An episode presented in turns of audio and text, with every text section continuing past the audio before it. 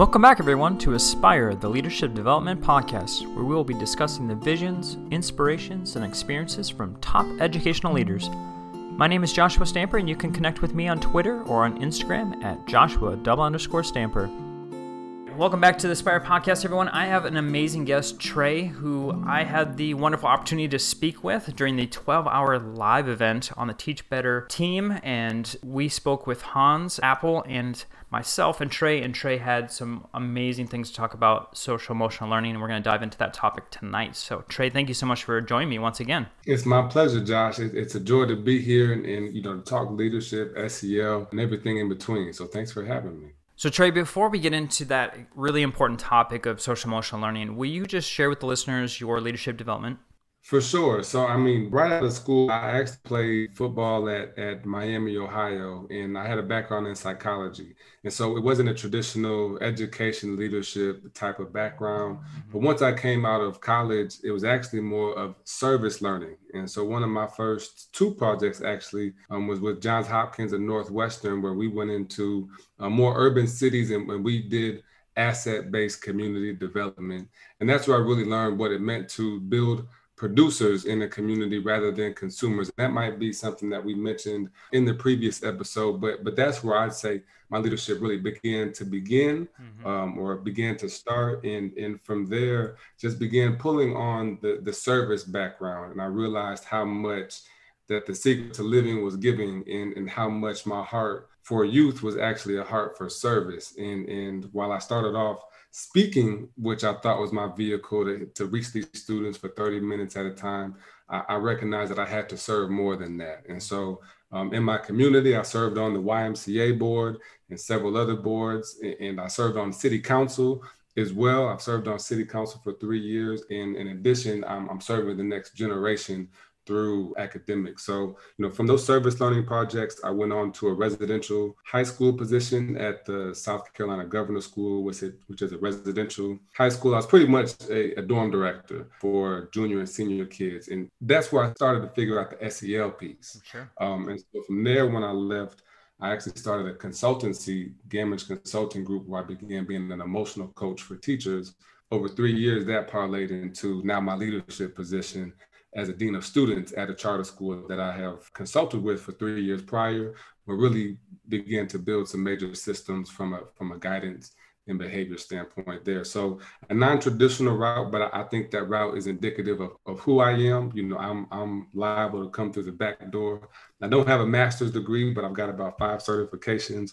You know, so it's I, I just try to I make it work. I want to I want to serve people yeah. and uh, do it the simplest way possible. No, and I love that story because it's it's not traditional. You know, it's going in a lot of different directions, but getting to the same point and um, mm-hmm. For those who are listening who may not know what the Dean of Students position is, um, I had the pleasure of, of serving in that role, and uh, I will say it was probably one of the most difficult jobs I've ever had in, in my leadership journey. So, um, for those who may live in a state or are working in a school that does not have a Dean of Students, what does that position yeah. entail?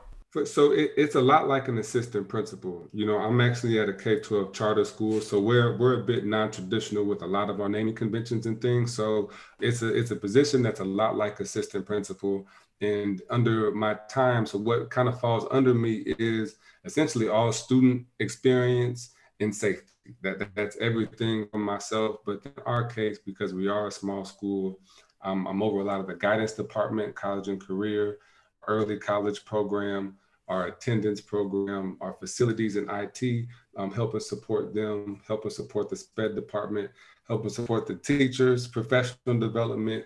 So it's really, really the gambit, you know, whatever else is asked of me. I do a lot of the communication for social media um, at school as well. So it's it's hands-on. Um, um, people, I've got about three offices and I have no offices because depending on the time of day or what's going on, I'll be on any part of campus, just taking care. I, when our custodian's out, I do his job too. You know, so it, it's whatever is needed. That's where I where I fit in really, and, and all from the standpoint of, of what's going to be the best for students um, and parent facing work as well. So it, it's it's the gambit, especially at a smaller school like ours where we're wearing several different hats. Sure. As you said, you know, you've had roles where you've wanted to serve. And so this sounds like a perfect opportunity for you to do that, um, which is also another piece is the social emotional learning piece. I know you have a great deal on your campus as far as implementing that. So on your school, what does social emotional learning look like?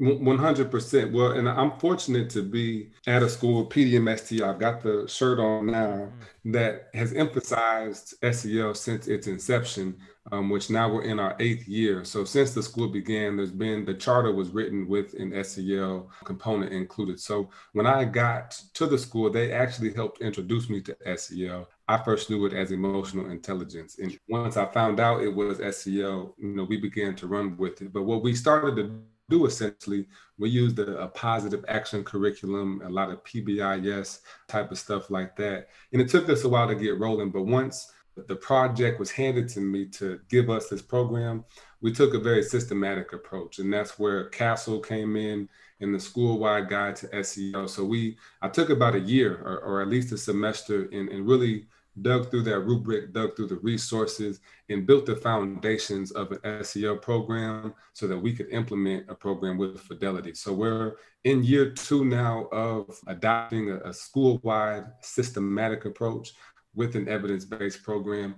And, and it's going pretty solid so far, considering all that we're facing, but but it's been a real journey that way. I mean, outside of school, again, as a consultant, I'm helping a lot of schools build their adult SEL mm-hmm. capacity. So that that's a big place where where that service goes into as well, outside of my daytime role as a dean of students. So Trey, let's talk about that. I'm glad you brought that up because you said adult social emotional learning and i think that's a component that a lot of people don't realize exists we always talk about social emotional mm-hmm. learning for our students and what that may entail but what does adult social emotional learning look like to you yeah well in a lot of ways josh it doesn't exist when i just went on youtube last week and i typed it in it doesn't come up. It, it doesn't. It doesn't exist. You're not going to find many programs. I, I, found Second Step has a program, EdCert or Aperture Education has a program. There may be three, sure. um, and we've got one now too. But if you ask me, it's it should be the prerequisite to SEL. So if you think about implementing an SEL program, in a lot of cases, you're you're giving your your teachers a curriculum, or you're having an initiative that you want your school community to push forward but they have never built the skills that they need to deliver the information in the first place. Mm-hmm. So there is literally no teacher support program in the United States that builds four or more of the competencies, aside from DC, which isn't a state. That's why I say, oh, uh, that's the only place that has four or more competencies in the teacher prep program right. that teaches the adults those skills. So, you know, we're getting to a place where when you have low social emotional learning or low emotional intelligence, mm-hmm. you're, you're more likely to feel misunderstood. You're more likely to get in conflicts you're more likely to feel uh, jealousy, envy. You're more likely to be burnt out. And so, as much as we want to give this to our kids, how can we really expect to impact our, our kids if we're not supporting our teachers? Right. And so, I, if you ask me, and, and, what I'm pushing here right now is that before you even start to implement your SEL program for students, you need to spend at least a year focused on supporting your adults. Mm-hmm and just giving them what they need because the research shows that just by supporting your adults, it improves students' social, emotional, and academic outcomes. We want that as the end result, but they don't have the capacity. So we've got to build that first. Yeah. No, I love that piece because I think it's so important. Our, our teachers are, especially right now in the pandemic, I mean, there's so much work that's been added to their plate, especially those yeah. schools that are doing virtual and face to face or hybrid model. So, what are some things that you're doing to help support your teachers? So for supporting our teachers, I think the simplest way is is having a monthly PLC meeting with that's focused on SEL. Right. So we have an SEL team, and that's that's something we adopted this year. In previous years, I was trying to do stuff on my own. We adopted a team this year that outlined goals for the year. We outlined accountability structures for our SEL implementation, so that at any point in time we can come in and check, hey, what lesson are we on? Am I doing every day? We've got an observation schedule. So that's just from the support standpoint. But from that adult SEL piece, once a month we're coming in and you know month one we're reviewing the goals for the year. Month two we're, we're focused on teacher self-care. Give one, give eight was the strategy that we used. Month three was just a check-in circle where, where we just come in together and hey, let's close out the semester. What, what's going on? Let's reset. So every month we're, we're focusing on uh, one of those pieces that that is social emotional competence for us as adults. Give one, give eight. I gotta ask, what is that? So you're you're basically um, you're giving one strategy. If you had a group of ten people, I would give you one strategy that I do. So I would tell you that every morning I wake up, I, I, I pray, I plan my day, and I get some breakfast. And so that's my strategy. That 30 minutes for self care in the morning is what I get. So I, I gave you one strategy, but eight more people are going to give me eight strategies okay. or one strategy each. That's going to be eight total that I can use to move forward. So there's actually a prompt from CASEL that has like a um, a grid of nine things like eat, exercise, different prompts you can say of how you give yourself self care, and then you just take turns answering those and sharing. In your, we did it in the PLC meeting. Mm-hmm. I think I said that we took five minutes to write down and fill in the blanks, and then we all went around and shared one of our strategies for self care. Some of them we adopt, some of them we modify for our own you know, and some of them you leave where they are. So, how has that been received by your staff? I think very positively. Um, I think, especially right now, we're at a place where you know I, have I've had situations too where I've sent one sentence emails that have have brought teachers to tears and into my office, and and it's we've at a we're at a place this year where all of our emotions, all of our walls of defense are, are down and we're so raw and we're so sensitive and we're so emotional. So I, I, think that we, our teachers have been so joyful to get rid of expectations for a minute mm-hmm. and to just focus on them. And, and what we've heard is they, they just want to see us walk as administrators. They just want to see us walk through their classroom. Right. That they just want they just want to say, hey, we appreciate you. We see you. We know you're here. Hey, can I give you a break real quick so you can go and, and do what you need to do? So they they want that. And so by us taking the time to talk with them, we see what they need. And, and a lot of times seeing places where they might not feel always comfortable coming to, to me because I'm busy, because I'm always running around and they don't they they don't want to interrupt me. But it's like, hey, when have I ever said no to you? Right. You know, but but there's just so much going on. So being intentional and taking that time to stop and say, hey, let's put the person 1st mm-hmm. and let's focus on you for a minute. What what's going on? Right. So as a dean of students, I mean, you said it yourself. You're you're in charge of the the student experience, which of course we also know that that goes into student behavior. so mm-hmm. with that, what are you doing to be proactive versus reactive? Because I, I know when I was a dean of students, that was always something I struggled with. So it's it is tough right now. Uh, fortunately, we haven't had with kids not on campus. There's been very minimal discipline issues. Sure. I know that this coming semester, what we've tried to do more of is is give those students opportunities. So um, one example is we expanded student government from four or five people to over 17 people. Now everybody's not showing up right now, but that that pool has doubled to two or three times, and so um, with that student government, we're looking to create a newsletter. We've already invited four different speakers to campus to keep students engaged for our college and career development. I did have some one-on-one IGPs with like our eighth graders to see what they're interested in in terms of careers. I had one kid tell me he wanted to start a tow truck business. I thought that was genius. Nice. Um, so, so taking that time, to, oh, this is what you're interested in. Let's get you a job shadow experience. That the college and career prep has really been um, for middle school a place that I've leaned on to give students something to look forward to and to move forward um, with that way. J- job shadow, different career information system cluster type stuff. Mm-hmm. They love digging into that and learning about themselves. It, excuse me, that's that's been a place that's been really good for me to to lean on for middle school students, staying ahead of that behavior. This podcast is a proud member of the Teach Better Podcast Network. Better today, better tomorrow, and the podcast to get you there. You can find out more at teachbetter.com slash podcasts. Now let's get back to the episode. Trey, I want to talk about a, a few of your projects, one being your podcast. Mm-hmm. So, for those who are listening and may not have heard your podcast, what is that project all about? That, thank you very much. It's it's challenging meaningful, significant conversation. And every week, our goal is to provide you with um, value consistently for free. So on the episodes every week, we're featuring educators who are solving problems for school communities. And the cool thing is, it's been over four years now. Um, actually, on February 3rd, 21, it was four years, and we've got over 185 episodes. So it's really cool. The first 72 episodes, actually, when I go and speak to kids from college, high school, middle school, I point them to those first 72 episodes because it's it's really just me, a 23, 24 year old young man, asking questions to, to experts and, and with the, the mindset of figuring out, hey, how do you become successful? Mm-hmm. What's your story? What's the pain that you've overcome in your life? So a lot of youth can connect to that. Um, and it's really where I got a lot of the foundations from my book.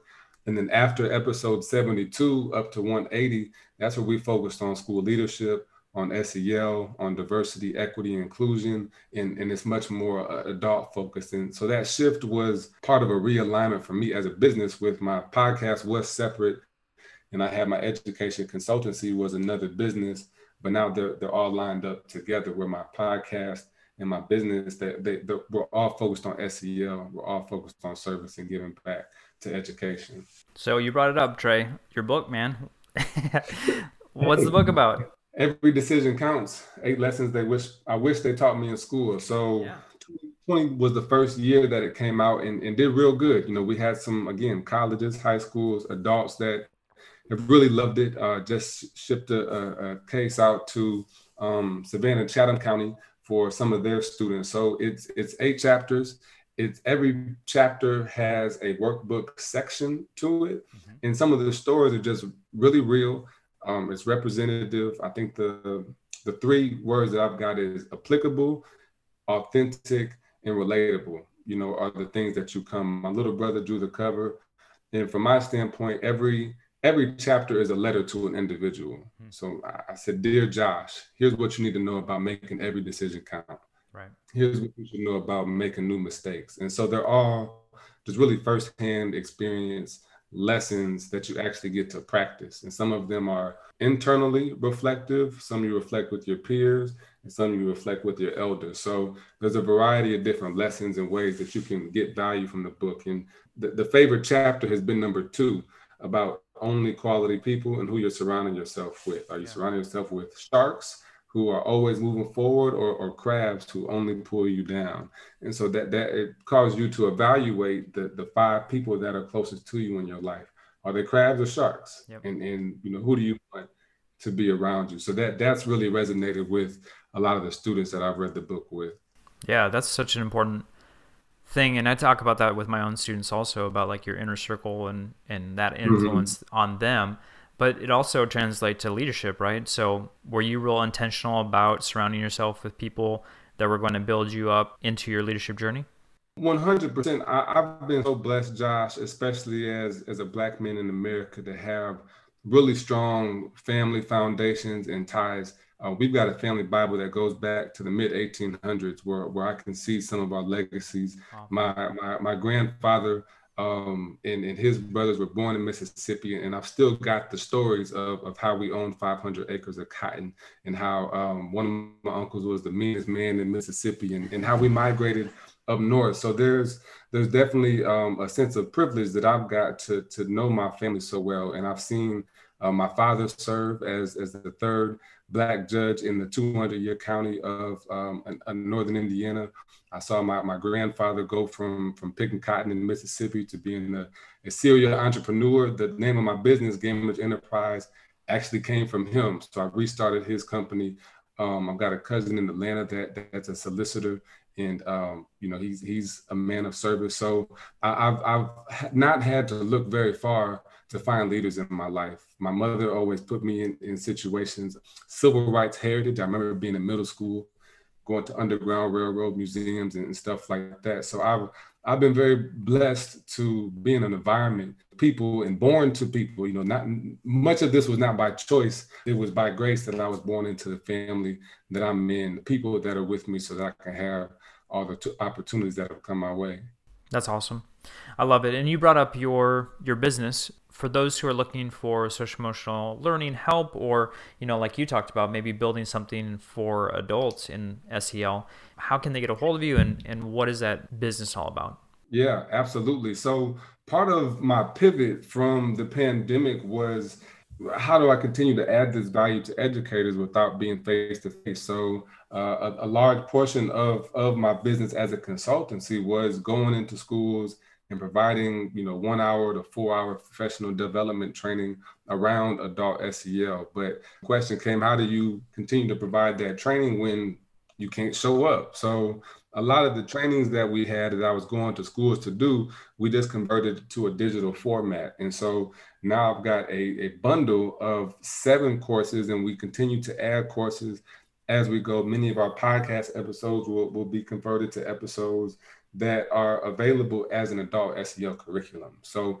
every month, so month one, it, you kick off with the emotionally intelligent educator. We've got an evidence-based EQ assessment you could say SEL assessment, where we begin to basically give you a prescription and a diagnosis of your personal and professional development plan through the year. And then so our courses from that point, from goal setting to, to building a teacher mastermind, help you build the steps to becoming a socially, emotionally competent teacher so that the following year, when it's time to implement the school-wide project, your whole community will be ready to roll. And for the listeners, I'm going to have everything in the show notes. So Trey's podcast, book, his website, so that way you can get connected with him. And Trey, if they're looking to connect with you on social media, how may they do that? Absolutely. I, I think I missed that part. So I'm, I'm at Trey Gamage on everything on social media. Facebook, LinkedIn, Instagram, uh, YouTube, and, and even the podcast. If you type in my name, that actually comes up before the pod, the podcast, the dash. There's a couple knockoffs out there, so type in my name. It's the right one. As for our website, I mean, I've got my personal website, treygamage.com, but where you really need to go is seleducators.com. That's where our courses are and all the information for adult SEL skill building. Trey, I love having the last question be about our aspiring leaders. So, for those who are listening, want to enhance their leadership journey, but may not know how to do that, what is something they can implement maybe tomorrow or next week? Mm, I mean, I, I think the whew, the best thing to do is start with yourself. Mm-hmm. If you're not taking a moment for yourself in the day, I have an hour long commute now, so I've committed to my first 30 minutes being um, an audiobook I bought the subscription to Audible, so I've, I've got to take at least 30 minutes a day dedicated to myself. Because how, how can I be a leader and pour into somebody else if I haven't time, taken the time to pour into myself? If I'm not good for me, I can't be good for anybody else. So that that's my number one is, is find 30 minutes to um, take care of yourself. Great strategy. Love it. And Trey is also a part of the Teach Better podcast network, and I'm so honored to have you a part of the group. You bring so much value to this topic of social emotional learning and in leadership. And Trey, I just appreciate you so much. Thank you, sir. I appreciate you so much for having me and the Teach Better Podcast Network.